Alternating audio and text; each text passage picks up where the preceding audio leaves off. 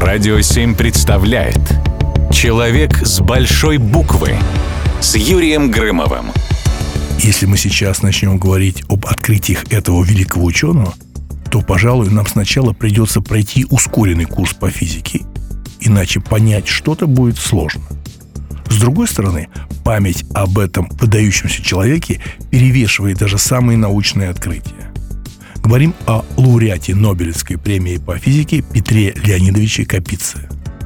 Свобода творчества – это свобода делать ошибки, говорил Петр Леонидович.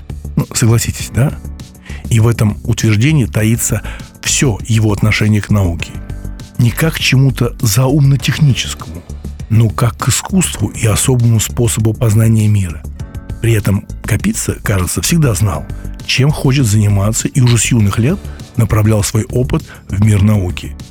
Главный признак таланта – это когда человек знает, чего он хочет, утверждал Капица. И в этом он соответствовал своему высказыванию. Впрочем, ему приходилось нелегко. В 20-х годах прошлого века ученый трудился в Кембридже и делал это очень успешно. Уже в 1923 году, в возрасте всего лишь 29 лет, он получил звание доктора наук. А в 1930 году Капицу назначили профессором Лондонского королевского общества и построили ему специальную отдельную лабораторию. Неслыханная честь для молодого ученого-иностранца. И вот в это самое время, когда казалось, что перед физиком открыт весь мир, его родина, ну, наша родина, решила иначе.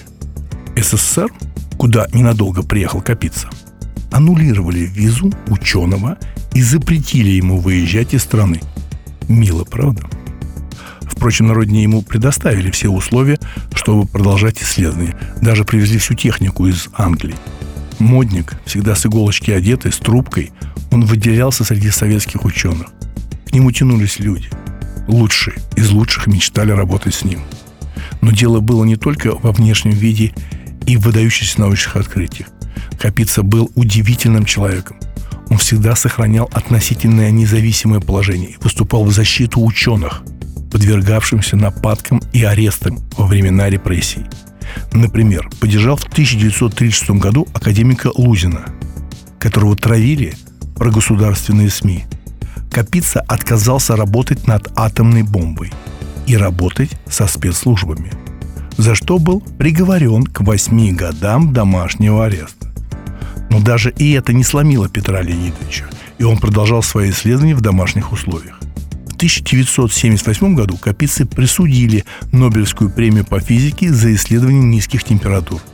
Великого ученого не стало в 1984 году. Ему было 89 лет. Его имя носит улица, школа, самолеты и даже маленькая планета. Так что память о нем никуда не денется. А нам лишь нужно следовать его мудрым наставлениям. Например, вот, это мое самое любимое. Ничто не мешает человеку завтра стать умнее, чем он был вчера. И еще есть одно прекрасное выражение, мне кажется, очень точное. Средства массовой информации не менее опасны, чем средства массового уничтожения. Капица. Человек с большой буквы. Человек с большой буквы на радио 7.